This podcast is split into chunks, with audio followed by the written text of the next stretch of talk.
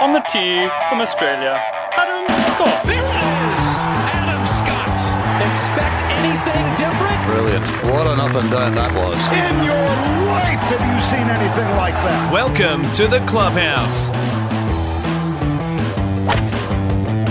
Oh, no bigger sport in Australia right now than golf. It is all happening. Lots of news, lots of wins for Australia on tour, and the Masters is just a week away. Hello, everyone, and welcome to the clubhouse. Julian Bayard is my name. In the studio with Mark Allen and Marco. What a what a time to be a golfing fan in Australia. Mate, plenty to talk about. Jason Day, another win for the kid. I think that's six in 13 tournaments on the US Tour. Yep. Um, just phenomenal stuff from this man, particularly when you consider he was kind of stuffed before the first round in the match play. Yeah. He was stuffed. I mean, he couldn't. He knew he had a sore back. Yep. He had people from his team telling him not to play. Um, how about how about when he won his first match? And I think it's Steve Sands or whoever it is. Jason Day couldn't talk after he won his first game. He could stay in shot. He could stay in shot. But Steve Sands had him there. He said, "Can you just say, oh, I can't talk. No, I can't talk." but he stood there in shot for a while. Um, look, he had treatment. Apparently, Bubba Watson's trainer was the man uh, giving him the help Yeah, that it required. And it's you know just like um, the AFL, the NRL players. It's if you're in trouble, it's every hour you've got to have a bit of treatment to get it done properly. He did that in between round one and two, and then continued right about- throughout the week. What about that drive on the first tee after he After uh, the he had the tw- about the green? 360 or something. Give us a Look, all the commentators are going, "Will he be a bit tentative on this first shot?" Bang! off it goes. He's swinging the club as well as I've seen him. Yep. But the most important thing going into Augusta is that his putting is at a level now that we've never seen before in Australian golf. I- And I'm talking Baker Finch, and I'm talking Aaron Baddeley. Now, Aaron Baddeley last year in putts gained led. Yeah. He was the number one putter on tour. He missed his FedEx, you know, he missed his cart. So it gives you an idea of how poorly he was hitting the ball. The rest of the game wasn't that great. No good at all, but he was the number one. Now, on this strokes gained putting stat, the way it works, folks, is wherever your ball finishes on the green, over there they have uh, uh, the ability to chart everyone's putt who plays that day. So your putts are against ev- the rest of the field. That's basically how it is physically. But Jason Day's putts against the rest of the field are done in a very different place in that tournament because he's playing so well. He actually has the pressure of winning associated with wherever his putts are. Yes. And he's number two. Like even Jordan Spieth last year, I think he was number nine. So you- we all saw how incredible his putting was Yep. in 2015. For strokes gained, he was number nine on the US Tour. Uh, like I said, his putting is associated with big wins. Now Jason Day is too. I mean, he's had some big wins. Now Bay Hills is a big win. Uh, the match play is a big win. The USPGA is an enormous win Massive. enormous wins. These stats that we're talking about now, that sees him at number two, he's putting with a lot of pressure as well. When you lead from start to finish, Yep. like he does in a lot of tournaments, absolutely uh, the way these that this this putting stat is measured, it's significant that he is now number two putts gained. And look, when you when you watch Jordan Spieth last year, I mean his putting is just you know a whole new level of of beautiful to watch. But Jason Day's now right there. He's in the same right bracket. up there. Yep. He's in the same bracket. The same the beautiful rhythm, the beautiful. There's a real rhythm, Jules, to when you putt, to when you actually make the stroke, and then your head looks up. Mm-hmm. You don't want to staying down too long. You don't want it looking up too early. There's a beautiful rhythm. Normally, that's the first thing to go under pressure. Yeah. Is that that the rhythm of the head look where the ball's going? You've spoken about Adam Scott, where he's Yeah, that's right. He's got the and- tilt, trying to keep it down too long. So there is a real rhythm that's involved um, with the head looking up, and it's really easy to do on the practice putting green. But when you are desperate for a ball to go in the hole, that's when strange things happen. You either, either try and stay too still, or you're looking up, uh, trying to you know almost steer the ball at the hole. Under pressure, his head look is as perfect as you'll ever see, and so was you know Jordan Spieth's and Tiger Woods used to not look. You know, he used to look with his eyes, which was pretty clever to actually putt and then just use your eyes to look. Most people actually move their head to look where the ball goes, but Tiger had this amazing ability just to shift his eyes and his head without moving Yeah. his head too much. So he did it another an- another way. Jordan Spieth, you know, on the short putts, he was actually looking at the hole, which kind of counterbalanced everything on the short ones. But on the long, on the ten footers, when he was looking, he had a beautiful Yep. rhythm to his head look. Uh, when he was going as well, so Jason Day, I've never seen anything Good like signs. it as far as his putting at the moment. And when you can co- combine that, Jules, sorry to ramble That's on. right. When you combine that with hitting the ball 380 yards off the tee, Helps. it's pretty handy. Yeah. It's When very you, when handy. you just get a little cheeky up and down for birdie, you know. Yeah, and his chipping on is unbelievable, fours. mate. His Yeah. chipping is unbelievable, and that is helped because of his putting. Yep. He knows he's gonna. He's, He's he- got no he- pressure. He's, 'Cause he knows, he knows he's he can nail 'em. That is exactly right. He he Yeah. knows a four and five footer. More than likely, it's going in. Mm-hmm. So he doesn't have to chip it to a foot. Yep. You can chip it to four foot. You can chip it to five. You can probably chip it to six. I'll still knock it in. And when that's in the back of your mind, it's amazing. The pressure valve's released a little bit, and that's why he's chipping it stiff all the time, which makes it which makes golf easy. All right, big show ahead today on the clubhouse. Lots to talk about. We're a week out from the Masters. Yeah. Excited. We'll get a full preview from Yep. you a little bit later on in the show. So if you're uh, a big fan Hang of the around. Masters, so Hang stay around. tuned. Marco's going to I'll tell you his where to put your money. outsider. Tell you where to put year. your money. It's where he, uh, That where week? he liked Yep. to go. And we're also going to talk about well a bit of controversy in Australian golf because our version of the Masters, Marco, is not on. Uh, it's the saddest thing uh, I've heard this year about our golf. I mean, we're travelling so well. Mm. And I'm going to sound like a broken record a little later. I am. I'm going to sound like a broken record, but get ready. But, man, I'm, I'm you know, that tournament started in 1979. When I was playing, Yeah. it was the biggest and the best tournament. It was the richest. It got attracted the most people. The coverage was the best. Yeah. It's where Australian golf coverage made its name. Uh, mate, I remember playing. I was a I was a hack, Jules. Oh, it was four deep sometimes when I was playing. Yeah. You know that the shame where it's the got to. feel about that event. Um, it all changed when they moved it from February to December. I'll tell you more about that a little bit later. We'll hold probably. fire because we'll uh, we'll get your thoughts on that a Yep. little bit later on in the show. But Jason Day's win, we've spoken about it already. One thing I want to talk to you about Hmm. was you've been a little bit critical of his mental, the mental side of his game. I, w- I Yep. would say over the last probably twelve months, we've we've Yep. talked about that and uh, and whether that, that part of his game is right. For him to be able to come back from where he was with that back injury, he's got his whole team saying, Yep. "Don't play anymore. Get yourself right for the Masters. It's not worth you going back out there." Then to come out and win and win so convincingly, five and four in the in the final, uh, and then that big win over. Rory McIlroy in the semi final. Things are changing. Clutching that putt uh, on the 18th. Yeah.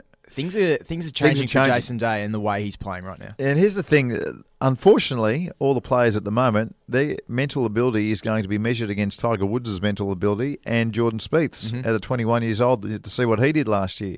So, you know, when we talk about Jason Day's mental ability to cross the line, unfortunately, he's going to be compared to Tiger Woods. Now, the amazing thing with this is that he's got Tiger Woods' ear.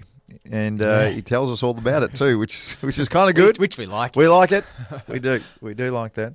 So, uh, yeah, when you hear him talk now, even he says it. You know, his his game is all set. He's just got to get his mental ability to a level where he can win on the biggest stage of all, uh, which is you know the Opens and the and the Masters and PGA's and the US Opens. US Open, he's actually made. He's made for that one as well these days. He's made for them all. Um, but it it is incredible. It is incredible that mental ability when that gets into your putting, because that's that's the business end.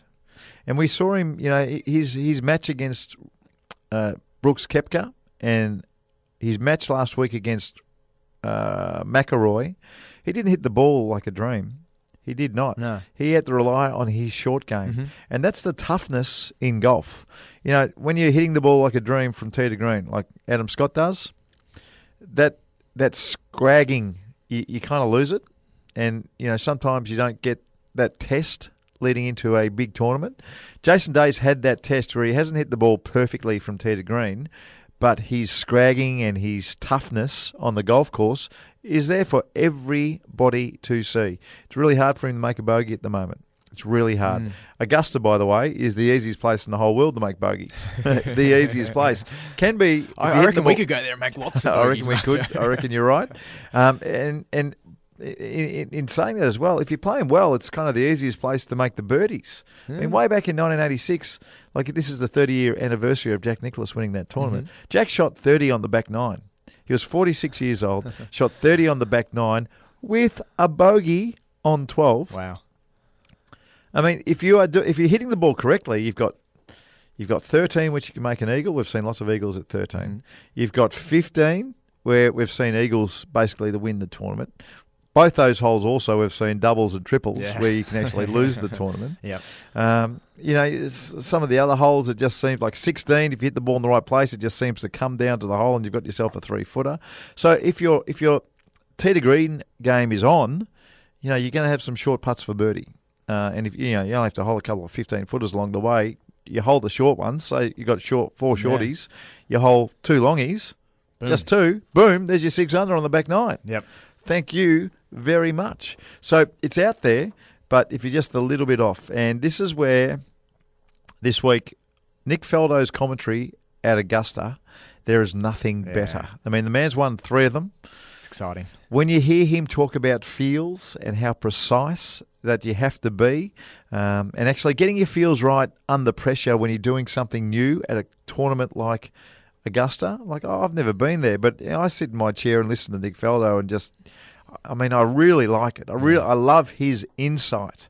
So when he's talking next week or this week, folks, make sure you turn the volume up and have a listen to everything that Nick Faldo says because it sounds simple, but what he talks about is key to winning at this golf course. It's going to be fascinating. Do you Can't get wait. excited? Can't wait, mate. Full preview from Can't Marco wait. very, very shortly on the you know, clubhouse. yeah. Sometimes the worst times uh, when you get this excited. So on the old Greg Normans, like he'd won, you know, came second the year before. That's when he, normally the seventy six gets thrown in. So let's haven't- talk it up too much. We haven't had too much expectation last couple of No, years going haven't. in. We haven't. Um, this year we do. yeah. This year we do, buddy. So exciting. look, fingers crossed. Set the alarm.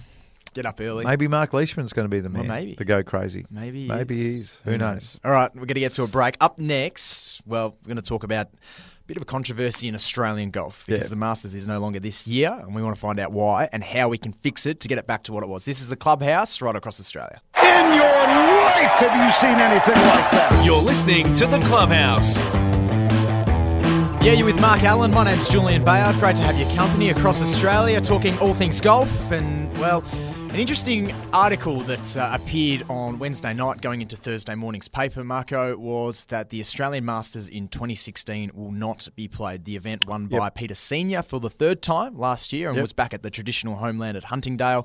Uh, will not be played this year. IMG, who run the tournament, have come out and said that uh, they're going to not have it this year and, and an announcement to come in the next couple of months about how they're going to revamp it for 2017. Firstly, your thoughts on them not playing it this year? Well, they couldn't, and you can't blame IMG for this because the tournament was getting smaller and smaller and smaller because it had the worst date in the history of golf weeks to have a tournament on.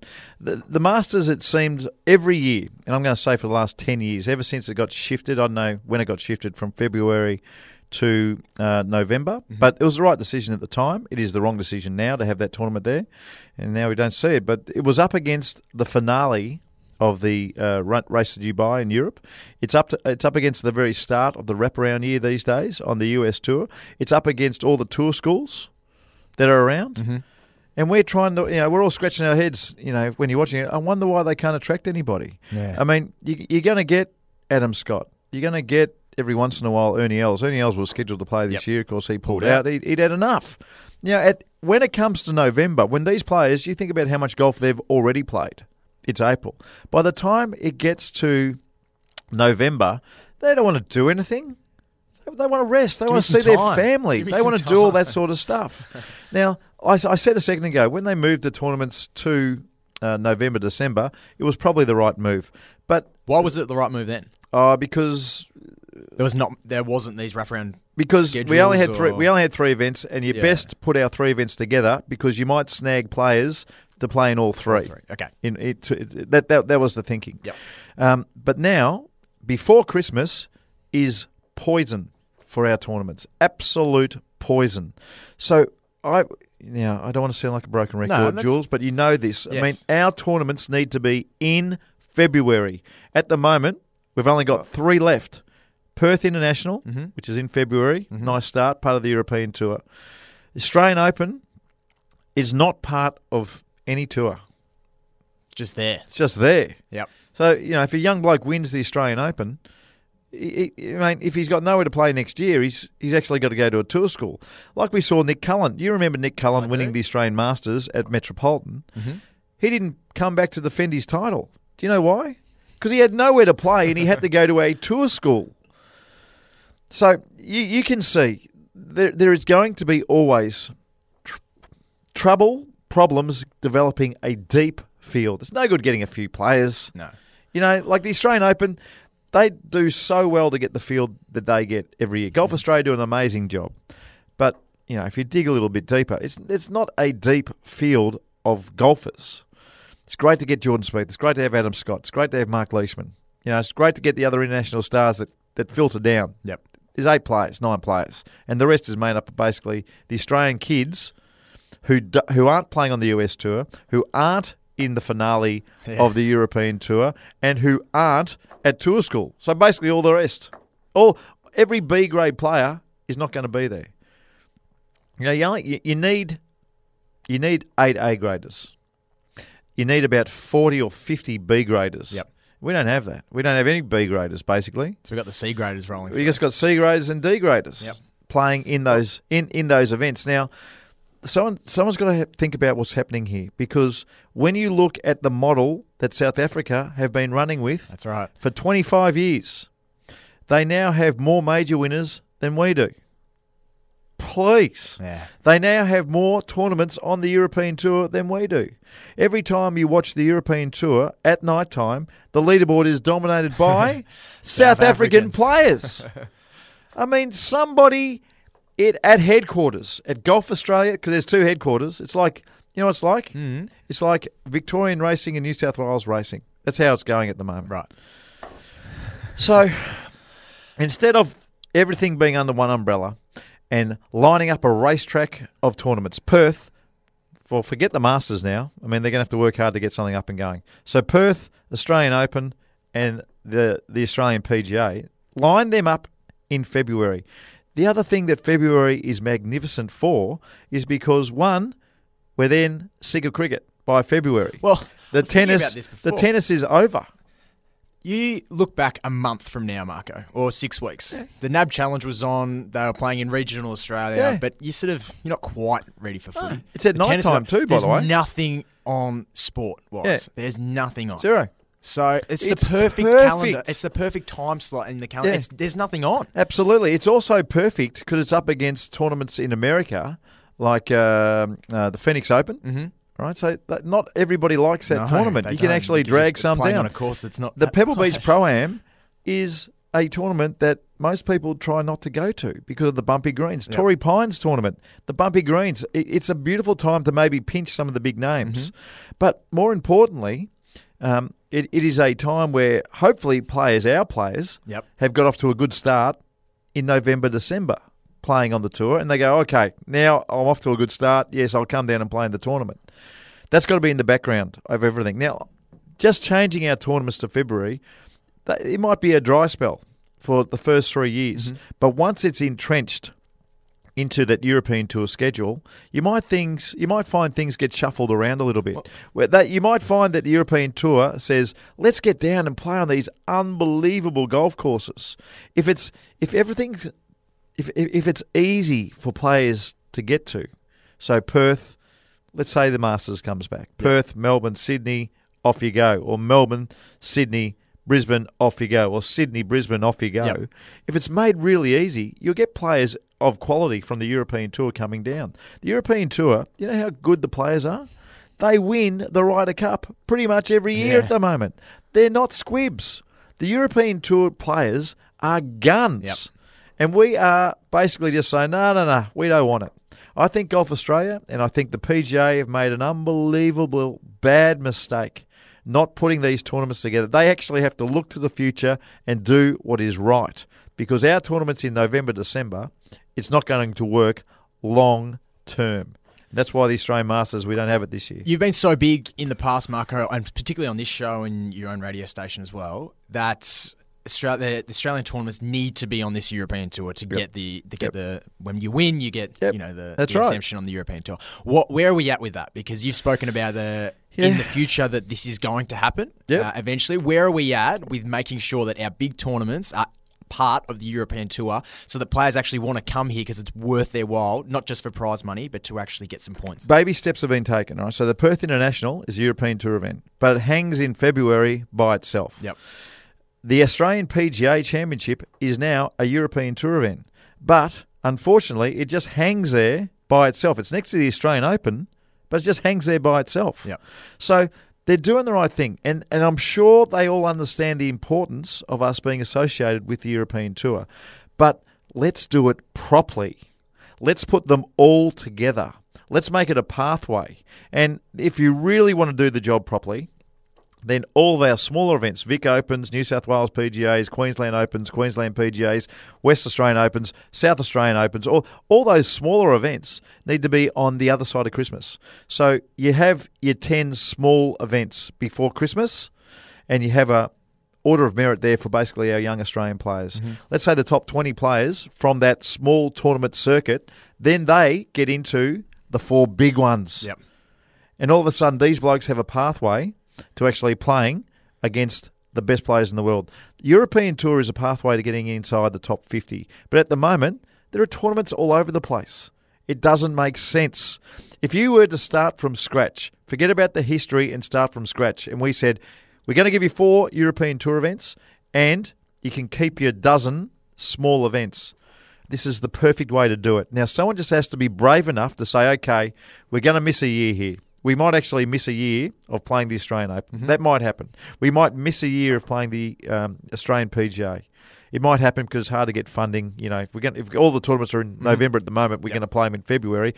Almost impossible, I would imagine, to get the funding in the same calendar year. Yep. Uh, oh, yeah, calendar year. Other one, business financial Yep, year. yep. Almost impossible to get the funding in the same financial year. So you might have to skip a season. You might have to, but that would be perfect. Absolutely perfect. to Have all the small events together before Chrissy and have an order of merit. Whatever, top 20, top 30 get into the big ones, and you have those big ones around February. Maybe the second week in Feb, and you go to the first week in March. And then you give our players, our Australians, a pathway to that European tour. And the European tour is then a pathway to the US tour because you can get into the top 50 on that European tour. Once you're in the top 50, there is a pathway, a, simple pathway. Play well in the majors, play well in the World Golf Championship events, and you will get enough money on the US tour to collect your card. That's what it's all about. Mate, I've only been saying it for how long have I been on the radio? For? Since 2004. Hmm. Come on, somebody's got to be listening. This has got to happen. At least, even if, just want even just come out and say, you know what, we're working towards that. Yeah. That's what we want. say that. we just want to have some some tournaments that mean something and some good players to go and watch. But at the That's moment, yeah, that's that's all we want. Yep. But tell sh- tell us, tell us what you're working towards, because at the moment there is no plan. There is nothing. You got an Australian Open that is associated with nothing. All you do is win the Stonehaven Cup. You don't get an exemption anywhere. You might get a small event, you know, you might get into one of the World Golf Championship events, but that's not security. How about, you know, Nick Cullen? How about that one? You win the Masters, you don't come back the next year because you're at a tour school trying to find somewhere to play. What a ridiculous Sums it up. situation. Sums it up. Now, the PGA and Golf Australia, get together, will you? Tell us what the pathway is going to be and fix this situation. All right, Marco's about to blow a gasket, so we might have to take a break on the clubhouse. Up Goodness next, me. some more positive stuff, Marco, because the Masters is only a week away. The US version, and we've got a few players who Come are on, boys. genuine chance of winning. We're going to find out who you think is going to be holding or getting the green jacket right after this. In your life, have you seen anything like that? You're listening to The Clubhouse. Yeah, you certainly are. The clubhouse across Australia. Mark Allen's the best voice in golf on radio. He's in the studio with myself, Julian Bayard, and we do it all thanks to Club Mandalay Golf Course. It's Melbourne's newest golfing experience in the north. And if you're thinking of golf in Melbourne, you're coming to visit, or you're in Melbourne, make sure you think Club Mandalay. It's just 20 minutes up the road from Melbourne Airport on the Hume Highway. Clubmandalay.com.au for all the details of how you can book around up there. It is magnificent. Marco. Do you know how to bet on golf, Jules? No. Do you know how it's done? no. you understand? There was a. I had a role there going with KJ Choi. Now, You did. I, I remember. I wasn't just backing him to win. I was backing him every week because they showed him no respect. Mm. He was a gun player who, at any given week, would have been probably like thirty-five to one, 40 to one. Yeah. The bookmakers had him at 80 and 90 to 1 pretty much all the time because they didn't respect his ability. So if you've played golf at um, at uh, professional level, you understand that you can just hole a couple of 15 footers early, see your name on the leaderboard, and all of a sudden you're part of the tournament, and your mindset changes. It shouldn't, but it just does. Conversely, if you get a bad bounce on the first hole and you make a double somehow, then the world's against you, Yep. and it's hard to get rolling. So it's not like a horse race. 'cause I know you can, you know, obviously you can't pick winners all the time in horses, but it's more complicated than a horse race. So all you can do if you want to make money playing this game, which is gambling on golf, Gamble responsibly, of course. you've got to look at the odds and you've got to see whether they're over the odds. Yep. All right. So if we're tossing a coin, it's 50 50 whether it's going to be a head or a tail. So if you bet heads all the time, you can safely say you're not going to lose too much money. Yep. Right. So when you see somebody like Jason Day, 7 to 1. So, Yep. Is for the Masters. right. Seven so that means basically that, you know, from six goes, he's probably one chance of winning. 7 to 1. That's how it works. That's probably about right. Yeah. If they played six times right now, he'd probably win once. Mm-hmm. Maybe it's above the odds. Rory McIlroy, the way he's playing at the moment, eight dollars fifty. He's probably under the odds. Jordan Spieth, the way he's playing at the moment, eight dollars fifty is probably under the odds, but only just fractionally. What you want to do in golf, you want to find somebody who is a mile. This is your specialty, Marco. This is where it is good for me. Okay, now the Masters is a good golf betting tournament because you don't have a 144 man field where everybody is a reasonable chance of winning. Yep. And I'm talking about, you know, we always see blokes who are, you know, you read the day next day, he's number 870 in the world, or he is the last person in the tournament. Basic tournaments, you can win a lot. This tournament, there's only about 90, you know, maybe just under 100 pe- people playing. A lot of that field is made up of past champions. They can't win. Another part of this tournament is made up of amateur golfers. They can't win. Mm-hmm. Then you basically have a few guys who are playing in the tournament but can't win Yep. at this at this venue. So in the end, you only have about forty players who can win this tournament. Let's say fifty. So this is where it comes into play. All right. So Bubba Watson at eleven bucks. Nice. He's won this thing twice. that's about right. So you, you know that's a good bet. Rickie Fowler at seventeen dollars. Ricky is putting extremely well and bombs it. He's at seventeen bucks. I reckon that's probably about right. Dustin Johnson.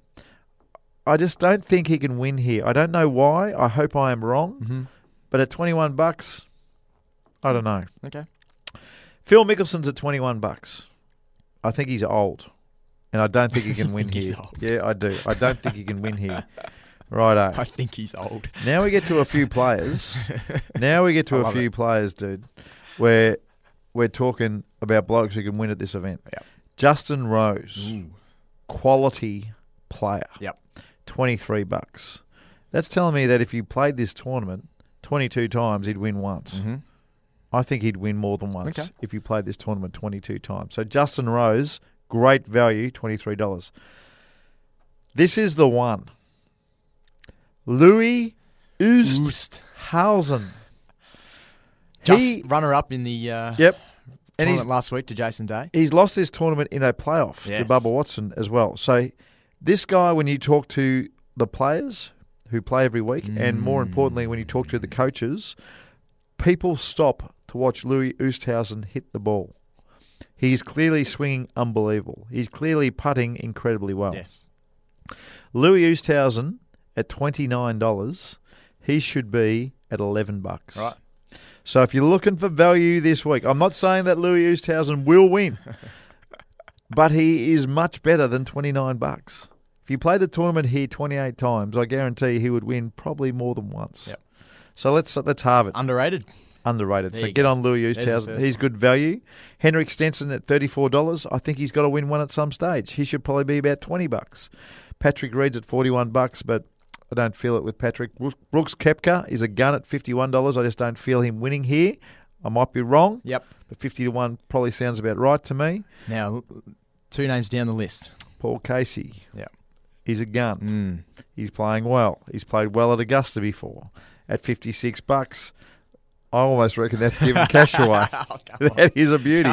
I reckon he should be 20. I reckon he'd I reckon he'd win once in, In 20 times, times. yeah. No, in 20 times, I reckon. So I reckon Paul Casey's a ripper, way over the odds. Sergio, way over the odds. What about Leash there at 56? way over the odds? Branden Grace, way over the odds. Branden Grace can win this one too, mate. He, he's a jet. Now, a couple of names down, I see Tiger Woods at 67. That's got to be a joke, doesn't it? That is a joke.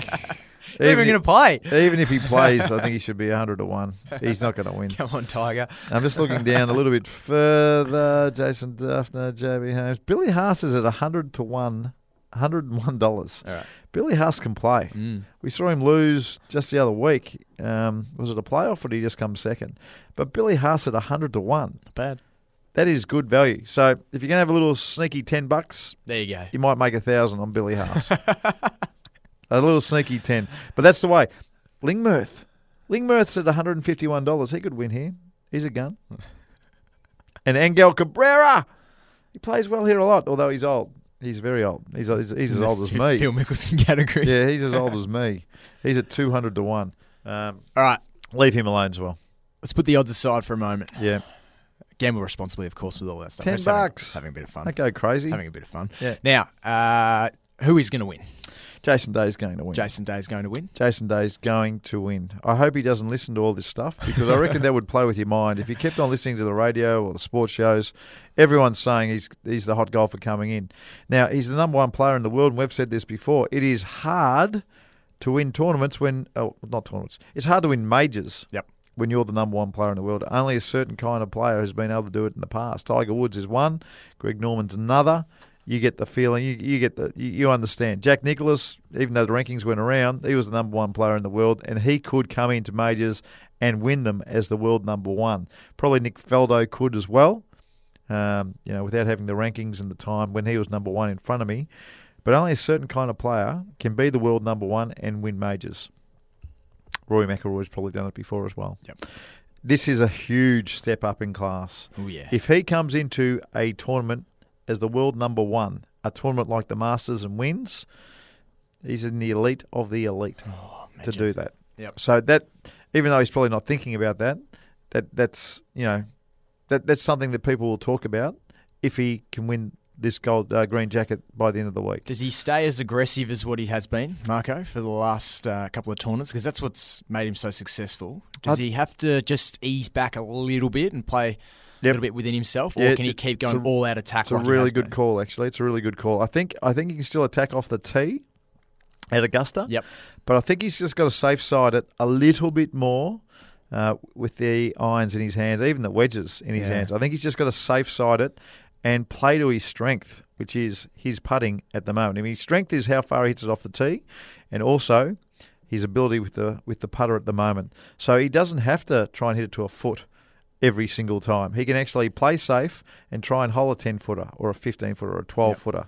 So I think that that's very important. But I think he has to stay aggressive off the tee. Because so many times in the match play, you saw his, some of his shots landing like a meter over the water Yeah. onto the green, or he was he was trying to cut a corner and Yeah. he would just beat the Yeah, water. it's a really good call. And in a, in a match play tournament, you only if you if you're going to lose the hole, you lose the hole. Yep. In the US Masters, that could lead to double Triple. bogey, triple bogey, And- and, there's your tournament. Yeah, So- I agree. So yeah, you're spot on. It's a really good call. He needs to be, and I think all players know this. Yep. Uh, whether they can put it into practice or not is another question. But I think he can afford to be not so aggressive Yep. with the irons. Um, and you know, one of the keys at Augusta, you have to be very defensive when you've got a downhill putt. Very defensive, um, and just wait for those uphillers. Uh, with Jason's length, I mean, you know, Augusta, this is one of the great things when Tiger won so many times there. You know, Tiger could reach the second in two. He could reach the eighth in two, par fives. He could reach 13 and 15 in two. Basically, the course, I mean, if you look at it like that, it's a really hard par 68. Yeah. Let's say it's a par 70 for Tiger. It's the same for Jason. Jason's hitting the ball further than Tiger ever did Yeah. further than he ever did. So, uh, Jason, this tournament sets up really well for him. He's going to have plenty of birdie putts, but he has to pick and choose which ones he goes with. And that goes with Adam Scott as well. Adam has to pick and choose, and even though he is brilliant from tee to green, he's got to be careful with the irons in his hand, probably safe side a bit, and wait and be patient for those uphill putts that he can look at and say, okay, this is going in the back of the hole. Gee, I'm excited. Me too, mate. It's great. It's great. It's the first time I've been back here in Australia. How come you're not over there? Uh, well, just, well, I've been there the last 11 years in a row. Just Yeah. need a little bit of a break. Just need some time at home. Need a little bit of a break. yeah, I did. Need to see the family. Yeah. I did. Anyway, can't wait. Can't wait. Hopefully the coverage is good. Yes, and I see. Channel 7's put it back on free to air. Yeah. Yeah, which is enormous. So congratulations to Channel 7 And as well. Fox Sports got a dedicated channel. It does seem. I hope that? so. I saw something along those lines. I, could I hope so. I apologise if that's That'd be wrong, huge. But, um, I've seen Tim Sheridan doing a lot of promos. And a Yeah. lot of, gee, how many times can we see that chip from Tiger Woods rolling down to the green with a Nike symbol just sort of holds on the edge of the? I don't know. I don't know. I worked with Tim Sheridan once. Yeah. I did the Masters coverage once for Channel 9 in 2002. Yeah. Tim was the my wingman, or I was his wingman. Yep. That was an interesting experience. Oh. Ah. Can we keep moving, please? We please? can get to a break. This is the clubhouse, and we do it all for Club Mandalay Golf Course. It's Melbourne's newest golfing experience in the north. Green fees available seven days a week. ClubMandalay.com. We got a masterclass next. .au. We certainly do. Right after this. Marco's Masterclass. Welcome back to the clubhouse. Just before we get out of here, we always get a nice golf lesson from the best golf teacher in radio. His name's Mark Allen, and he's here on the clubhouse for you right now. Mark, Good on you, Jules. Nice of you to say. Now, a lot of people have been watching golf for a long time. Everybody, it seems, is using the claw. Mm. Louis Oosthuizen loves.